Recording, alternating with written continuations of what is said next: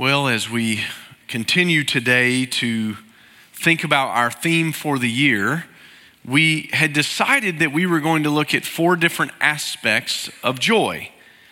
And as part of that, we're kind of looking at it today from a different perspective than we've looked at it previously. We started in Nehemiah, the strength of the Lord is our joy. We moved from there to understand that the Psalms tell us joy is a command from the Lord. And today we're going to see that joy is really a result of being filled by the Holy Spirit. And if you have your Bibles, I want to go ahead and invite you to turn to the book of Galatians. We're going to look at Galatians chapter 5. And as we do that, I think there's some things that we've seen even in the last few weeks that remind us of the joy that we have in the Lord and so, if you missed last weekend or you haven't seen this, I want you just to watch this video as we start this morning.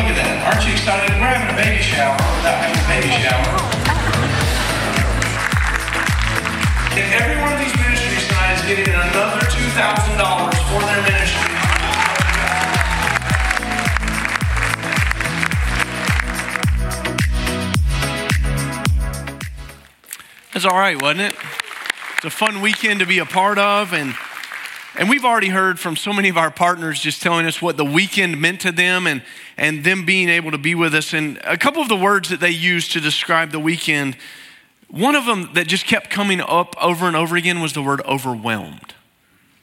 We were overwhelmed. We were overwhelmed by the generosity of the church. And, and they felt like they had never experienced anything like that before. And I always try to be quick to let them know that this isn't something we came up with and, and we figured out. We were taught how to do it. And, and I think that's really important for us because we have been learning what it means to be generous to people who are on the front lines of ministry. And learning is a part of those things in our Christian life that just keeps taking place over and over and over again. And as you could see it Sunday night, it really is better to give than it is to receive. And you guys overwhelmed them, you blessed them in ways they couldn't have imagined. And I should also mention, just by the way, that we took up over $86,000. It was $86,980 to fund that next translation of the Bible with Pioneer Bible Translators, which is amazing. So grateful for that. And I don't know that we'll ever understand truly the eternal impact of what that means for us to be a part of that. And I'm so grateful today to have known people like Morgan Jackson in our lives from Faith Comes by Hearing who came and spoke at our first ever global impact celebration that we ever had and, and taught us about that. And people like Greg Pruitt who came and, and spoke from Pioneer Bible Translators so many years ago. I mean, those kinds of things help us to have opportunity to do these. I mean, because if you don't know, you don't even have an opportunity. It's like missing out on something. And I often think you guys have the best kept secret over here. And we want to tell people that you can be part of that because it's an unbelievable thing. If you think about it, it just fits great with what our theme is for the year the joy in growing and the joy in going. And all year long, we've been talking about what it means for us to grow in the Lord in joy. We need to grow in our joy in the Lord. And as we're growing in the Lord, it's a joyous thing for us to be able to do. And as we go out from here now, we understand that we have these mission partners waiting on us and, and ready to receive us, and we're going out in joy with them. So we've used multiple opportunities over these last couple of weeks and months to, to do that, to strengthen your joy. And I hope that you're signing up for those emails from our partners so that you'll know when the next trips are and you'll be ready to go. But there's some other things in the last quarter that I think I should just tell you about that are also things for us to celebrate and, and have a joyous occasion and, and just the numbers from the fall. Can I give you just a few of these? First of all, I want to tell you what to me is the most important number that we look at every year. And today is the last day of the church year. I know that feels weird. That's a Baptist thing that's just kind of been around forever. Our, our, quarter, our quarterly curriculum runs this way. It starts over in October and it kind of, your Sunday school, your life group material, it's always kind of done this. So it ends today, and at the end of our service, we'll be voting on a new budget. But this number is the most important number to me every year, and it's our baptism numbers. Why would our baptism numbers be important? especially when we don't believe that people are saved by baptism because we don't i mean you're not you're not married because you're wearing a wedding ring i mean for crying out loud i've had to go to a rubber wedding ring how great is that you know because my fat knuckles don't fit the gold one that my wife gave me and i refuse to get it resized you know? So wearing this i don't know dollar piece of silicone rubber from amazon it, it doesn't make me married. I was there when we got married. So, why is baptism so important? It really expresses for us a life change in someone's life where they're starting to follow Christ, right? So we know that they've already come to salvation, but now, as a fully devoted follower of Christ, people often say that baptism is the first step. And this year, we've had 33 people join us in the baptismal waters to, to profess their faith in Christ. And that's an amazing thing, especially when you think about last year we were in the 20s with that. And I want to just share something with you because with all of these, there, there's, there's another way to look at this. That makes us a top, if, if last year holds correctly the numbers, that will make us a top 100 church in the state of Tennessee with all of Tennessee Baptists in terms of baptisms. And that's a great thing, and I, and I love that. I'm excited about that. But I want you to think about that. It doesn't take much to get into the top 100, does it? And with all the people moving in to the state, as much as we celebrate on the one hand over here how great this is, on the other hand, doesn't it just put in clear focus what the mission is for this next year, right? I mean, it's like, yes, and Lord, give us more. We need to be praying about that earnestly. I mean, it's a great thing for us to be able to do. And I'm so excited that, that we've seen uh, almost a, I think it's like a 40% increase over last year. It's a great thing. Praise the Lord for it. And Lord, give us more. That, I don't think that's a bad prayer to pray. Is it? Is that a bad prayer to say, Lord, give us more? Lord, let us impact more people with the gospel. Let more churches in our city impact people with the gospel because we know that the city is changing as more people come. Lord, let us see more. Second number I want to share with you that I think is important is that just in the last quarter of the year, 16 people made Judson Baptist their home. And, and, that's new members who've gone through our Next Steps class. And if you're one of those people, I want to just tell you right now how much joy that brings all of us. Doesn't it, church, to be able to, to see new people coming to the church? Because we, we want to see people coming in and joining with us in the mission that God has given us. And I know maybe we we sometimes give a, a, false impression around here that everything's just running smoothly, and it's not. It's like the duck that's on the water. It looks calm, but the feet are underneath going like 1,000 miles an hour, right? And, and here's why. Because we realize that the mission that God has given us is big, and we can't do it without everybody that God sends to us. So praise the Lord that just in the last quarter, 16 people. That's amazing. Here's another number that ought to encourage you. Is oughta a word? Should encourage you. This year, Miss Geraldine has had her hands full in the preschool ministry. And I want to make sure that you understand what that looks like. So this year, we've had 17 babies born. Amen? And guess what? we know about, we know about five more on the way. Okay, so what does that mean? Praise the Lord. A healthy church ought to be having new people saved. It ought to be having new people join the church. It ought to have new life coming into the church. And just like every one of these things creates a, a, a flip side, more baptisms, praise the Lord, we want to see even more because we realize there's more to go after. Guess what? Something amazing happens right here. All these babies, you know what they require? People to hold them. So, you know what that means we need in the preschool ministry? Are you tired of me saying that yet? Don't get tired of it. Just go volunteer. Go sign up. You can do one month on. You can do one month off. You can be a, a, once a month volunteer. I mean, it doesn't take much to meet the need, it just takes availability. And I'm looking around the room at a lot of available people. If you've ever tried to hold two babies at once, you know it can be done. But it's not easy. We need some people. Praise the Lord for that. So it's a great thing that we have these things to celebrate in our life that God's been doing a global impact celebration. More people baptized than last year, more people joining the church, more opportunities for us to serve. Camps that we had at the latter half of the, of the, of the quarter. I mean, we saw God move in our student camps. We've seen God move in our senior adult ministry. We, we've seen God doing these things, right? How do we keep that going? Well, let's look at what the book of Galatians says. If you have your Bibles by now, you found Galatians chapter 5 and verse 22. This passage of scripture is really important for us this morning, I think. And I'll share what I think are probably the hindrances to us fully grasping this in just a moment. But I want to read this. But the fruit of the Spirit is love, joy, peace, patience, kindness, goodness, faithfulness, gentleness, and self control. The law is not against such things. Those who belong to Christ have crucified the flesh with its passions and desires. And if we live by the Spirit, let us keep in step with the Spirit. Let us not become conceited, provoking one another, envying one another. When the Apostle Paul wrote this passage of Scripture, he wrote it to a church that was experiencing a little bit of an identity conflict. They were struggling.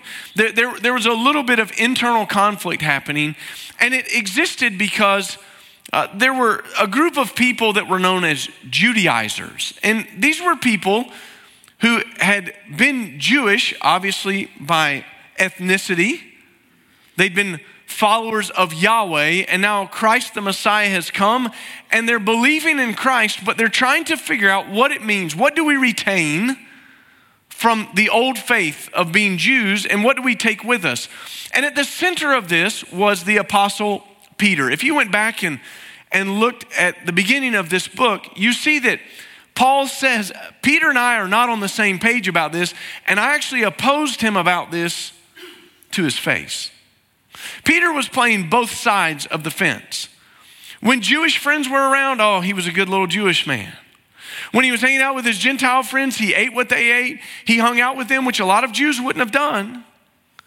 But then when the Jews came back, oh, he'd switch back over. And, and Paul was saying, this isn't how it's supposed to be.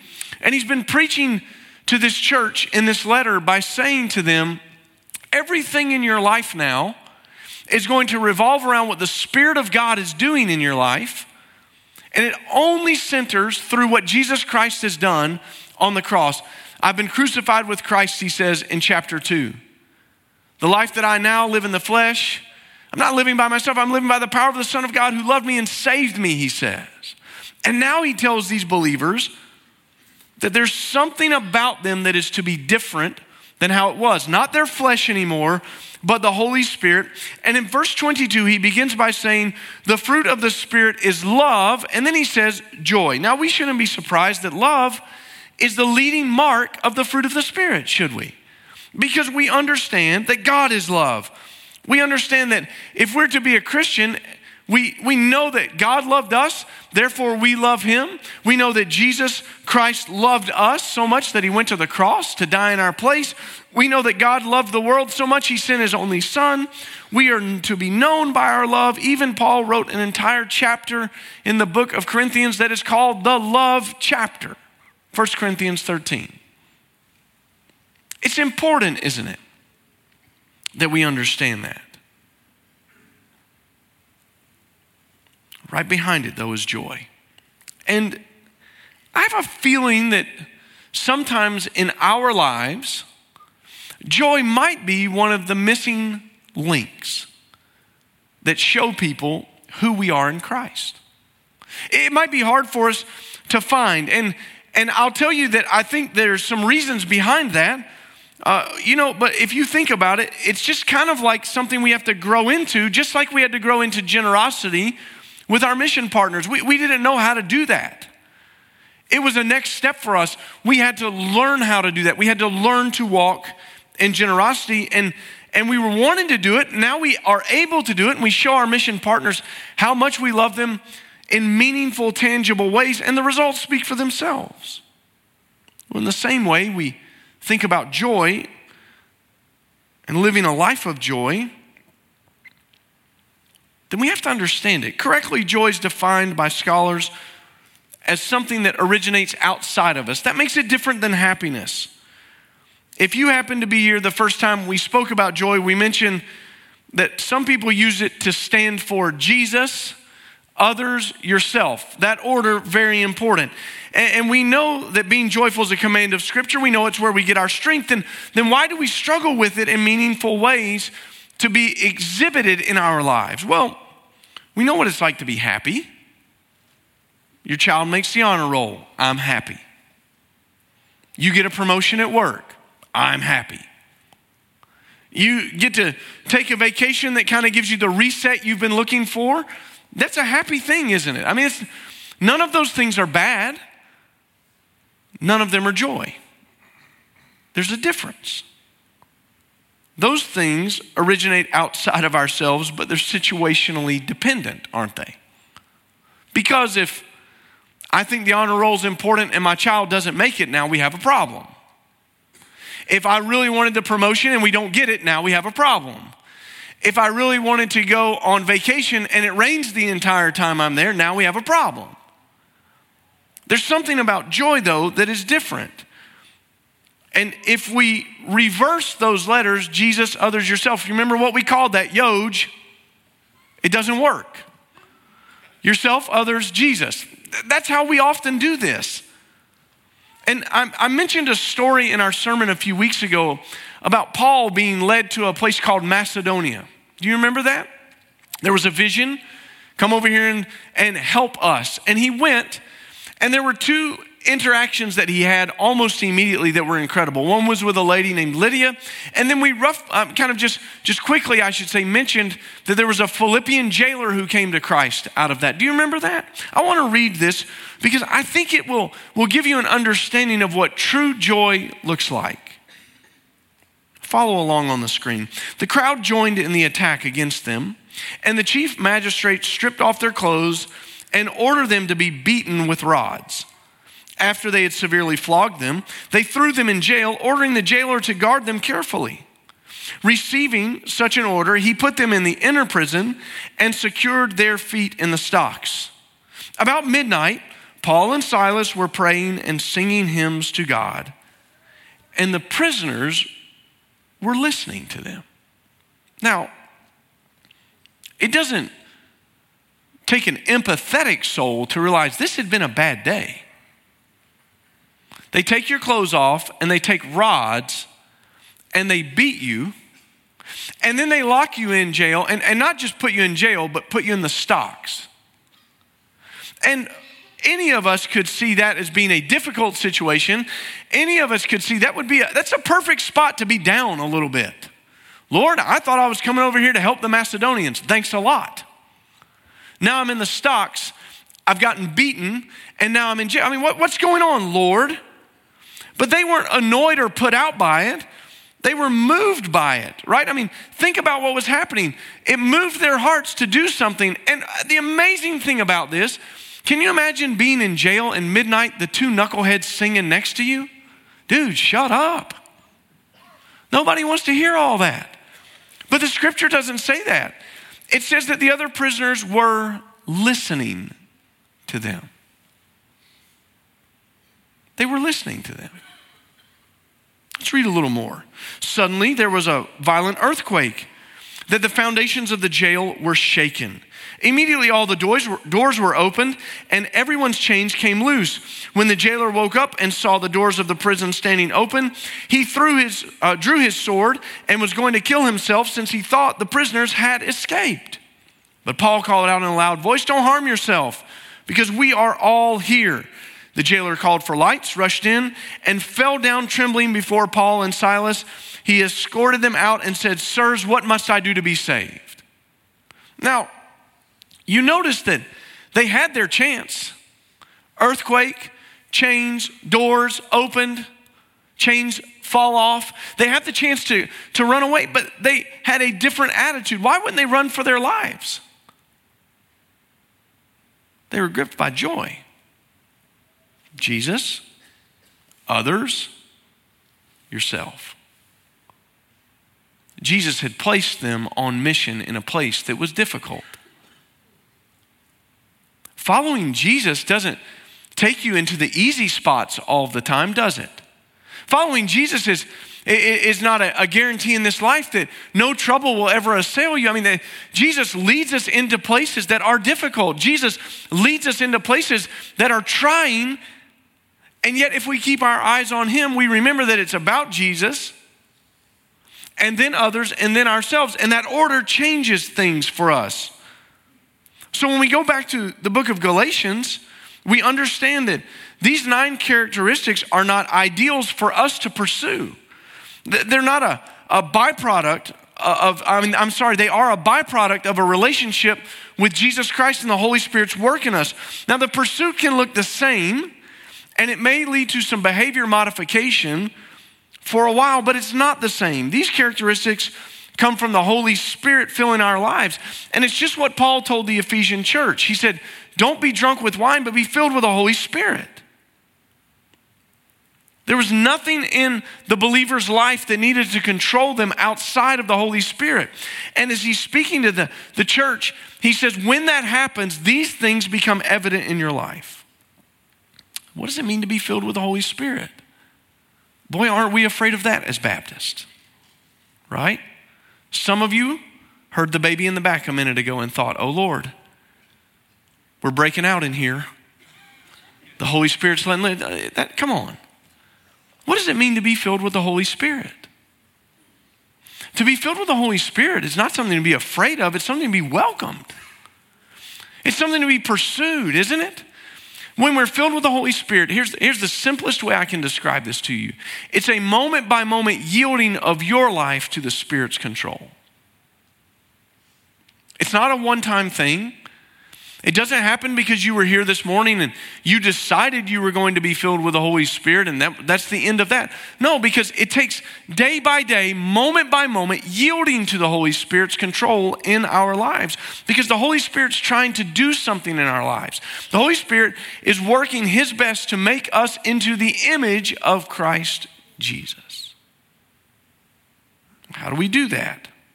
It starts when we stop being so self centered and we live a life being filled with Jesus, focused on others. But this is different than saying, you know what, I'm going to be more loving this year. That's not the fruit of love in your life. That's you doing it. And you pick the people you're going to be loving to, and, and you just do that. Or I'm going to have joy this year. I'm, I'm going to manufacture that. I will make it. That, that won't achieve the same thing because our best efforts to do it don't do any good. A number of years ago, I was reading a book about the Ironman triathlons that take place every year in Hawaii. And sometimes when I was a, a, kid growing up, they would show that on the wild world of sports or something like that on TV, and you'd see these people that had swam this incredible dif- distance. It's more than two miles.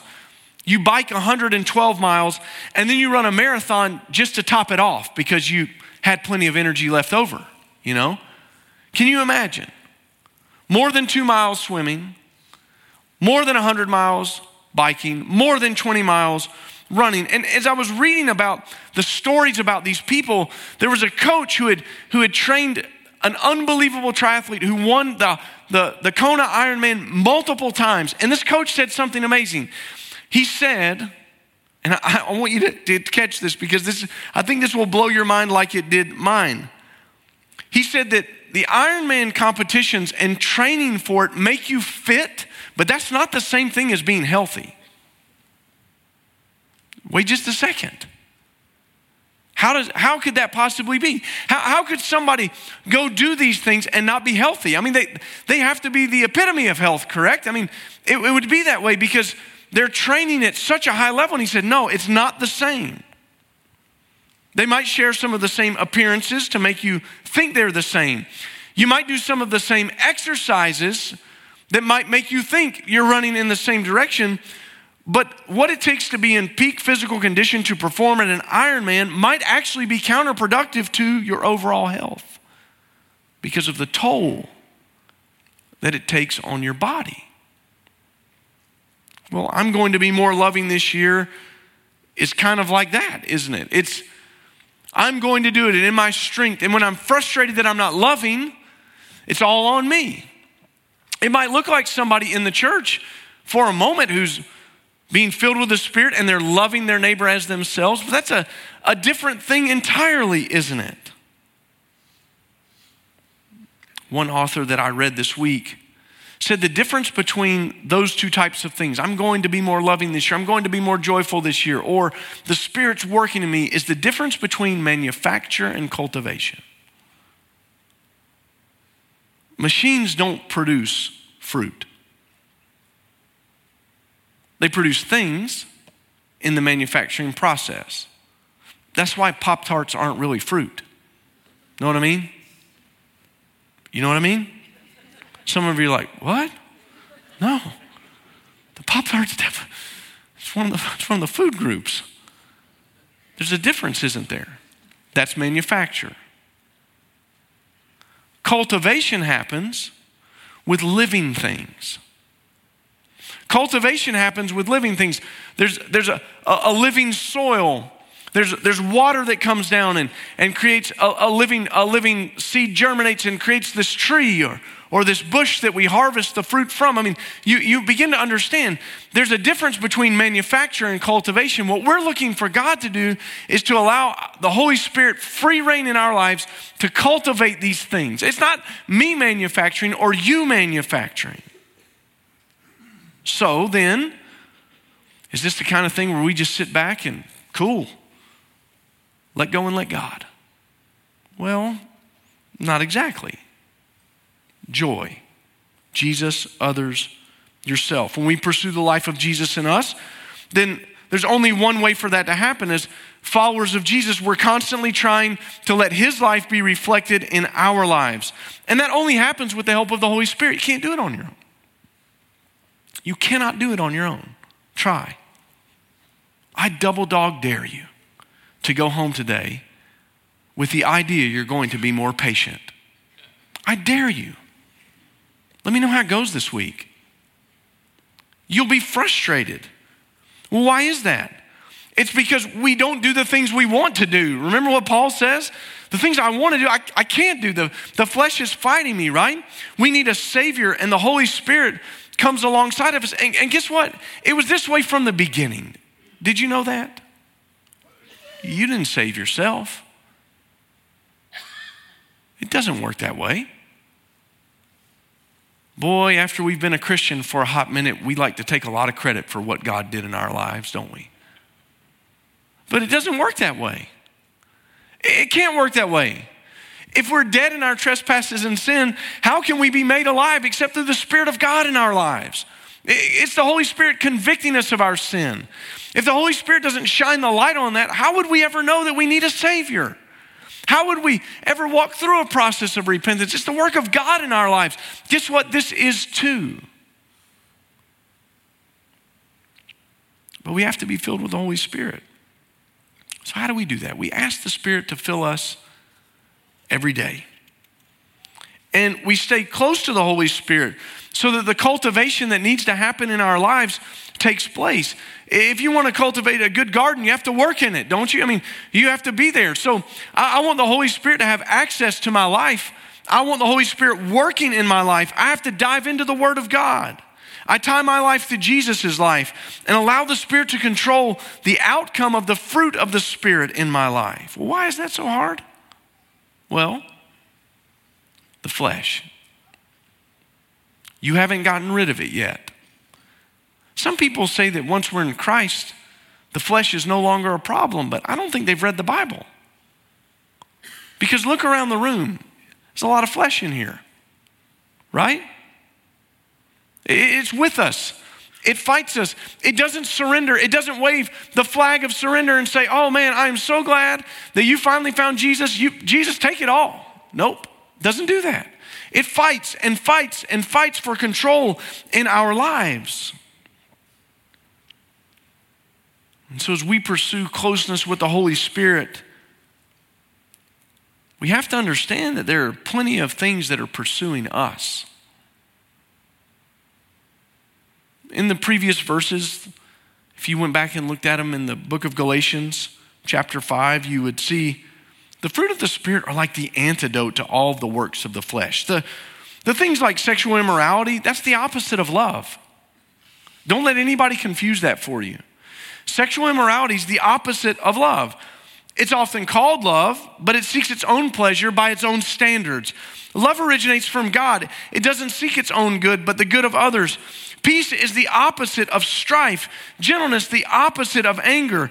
Look at it from that perspective, and you begin to see that there are plenty of things from the flesh pursuing us, but as we pursue the Holy Spirit's filling in our lives, look what it does. It starts to crowd those things out. The Holy Spirit begins to shape the life of Christ in us. Well, let's think about these words for a moment love, joy, peace, patience, kindness, goodness, faithfulness, gentleness, and self control. When we find ourselves missing one of those things, when we look at our lives honestly and say, you know what, I'm struggling in this. I, am I'm, I'm struggling. It's contrary to the Holy Spirit.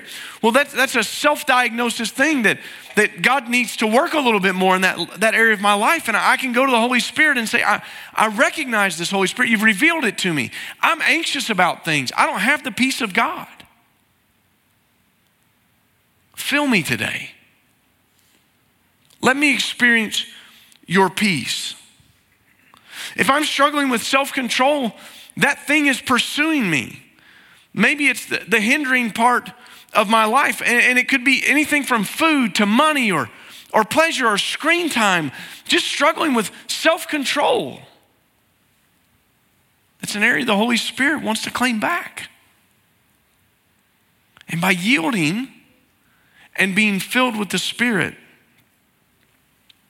we have an opportunity to see Him work in our life to cultivate those things. These words reveal opportunities for me to grow in the life of Jesus. But they also tell me if I'm pursuing other things over and against Jesus, don't they? Because to become a fully devoted follower of Christ is the goal for all of us. And we want to be the people who, when the adversity comes, we're singing the hymns and everyone else is listening. Just like the Apostle Paul was that night so that circumstances don't dictate the outcomes. But our relationship with Christ and the filling of the Holy Spirit start to change the outcomes.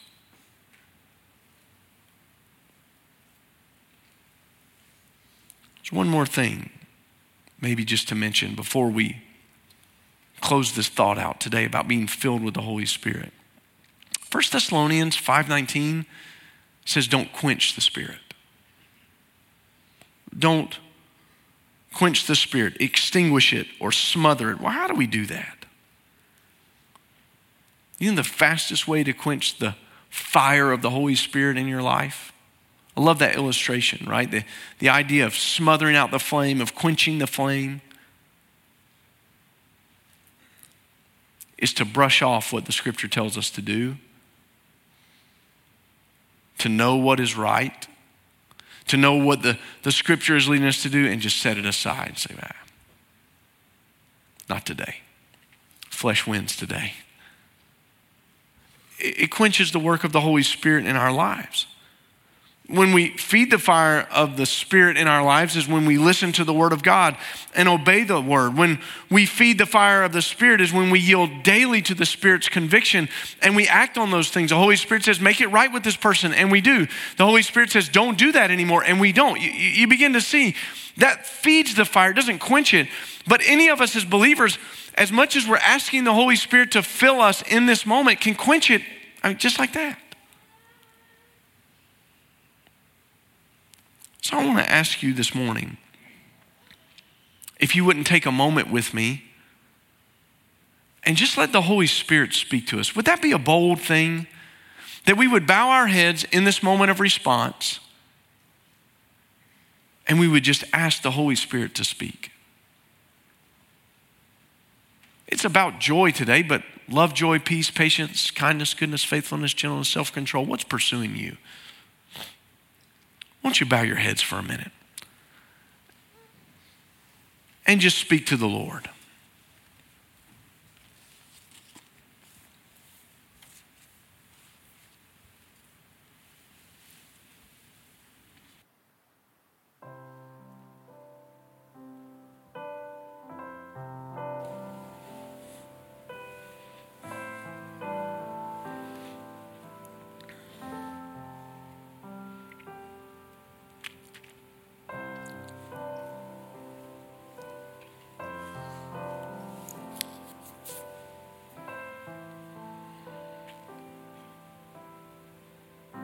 Maybe as a believer, you'd want to just pray a prayer like this Holy Spirit, fill me. From my head to my toes, fill me. And make my life one with the life of Christ. Forgive me where I've grieved you, Holy Spirit, where I've quenched your work in my life.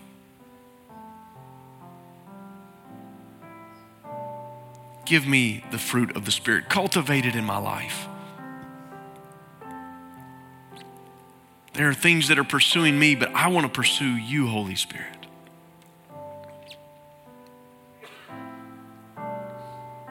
Would you change me from the inside out so that people will see Jesus first, others second, and me in the distant last place? In your name, we pray, Jesus. Amen.